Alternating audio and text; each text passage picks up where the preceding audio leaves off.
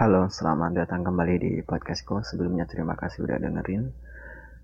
Ini edisi Heart Talk About Love di episode ke-30.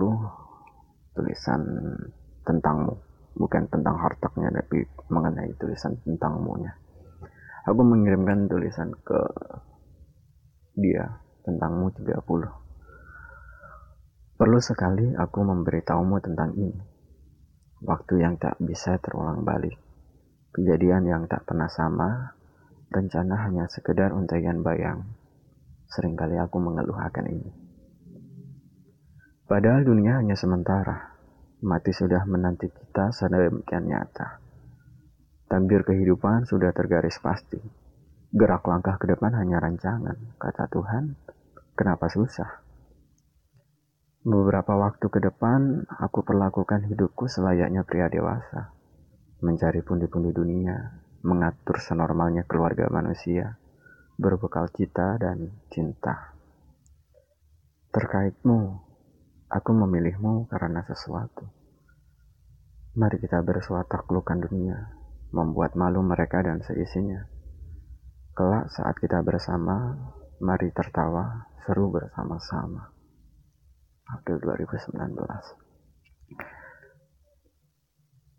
Aku menuliskan ini waktu itu aku sudah memutuskan untuk berangkat ke Jakarta dan aku sudah bekerja di salah satu perusahaan.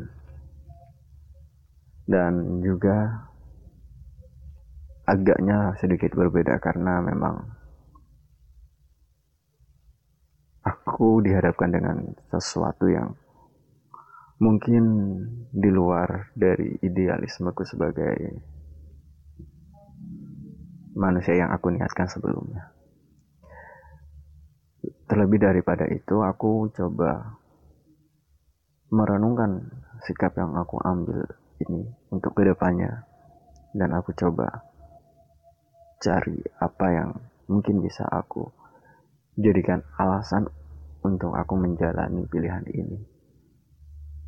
Dan salah satunya adalah dia yang sudah masuk dalam kehidupanku aku coba memutuskan untuk menjalani kehidupan ini sewajarnya.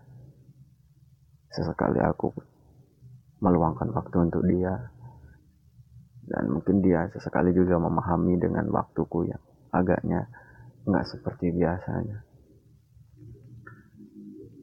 Dan ini juga episode atau tulisanku terakhir yang aku kirim ke dia di tulisan tentangmu yang aku kirim ke dia lengkap di 30 hari di bulan April waktu itu rasanya ini bagiku memang belum cukup untuk memberikan dia hadiah uh, ulang tahun dia.